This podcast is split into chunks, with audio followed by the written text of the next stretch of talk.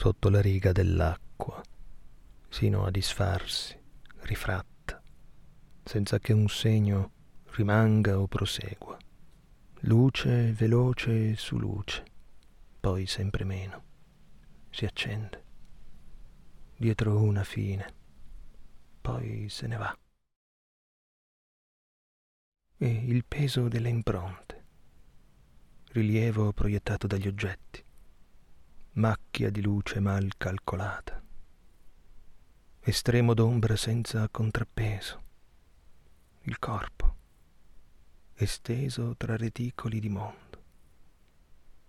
Il tempo che non muove più dentro il via vai del tutto inesistente. E questo suono spiccato, dal tendine teso sull'osso, consegna l'atto irriflesso che non afferra la presa.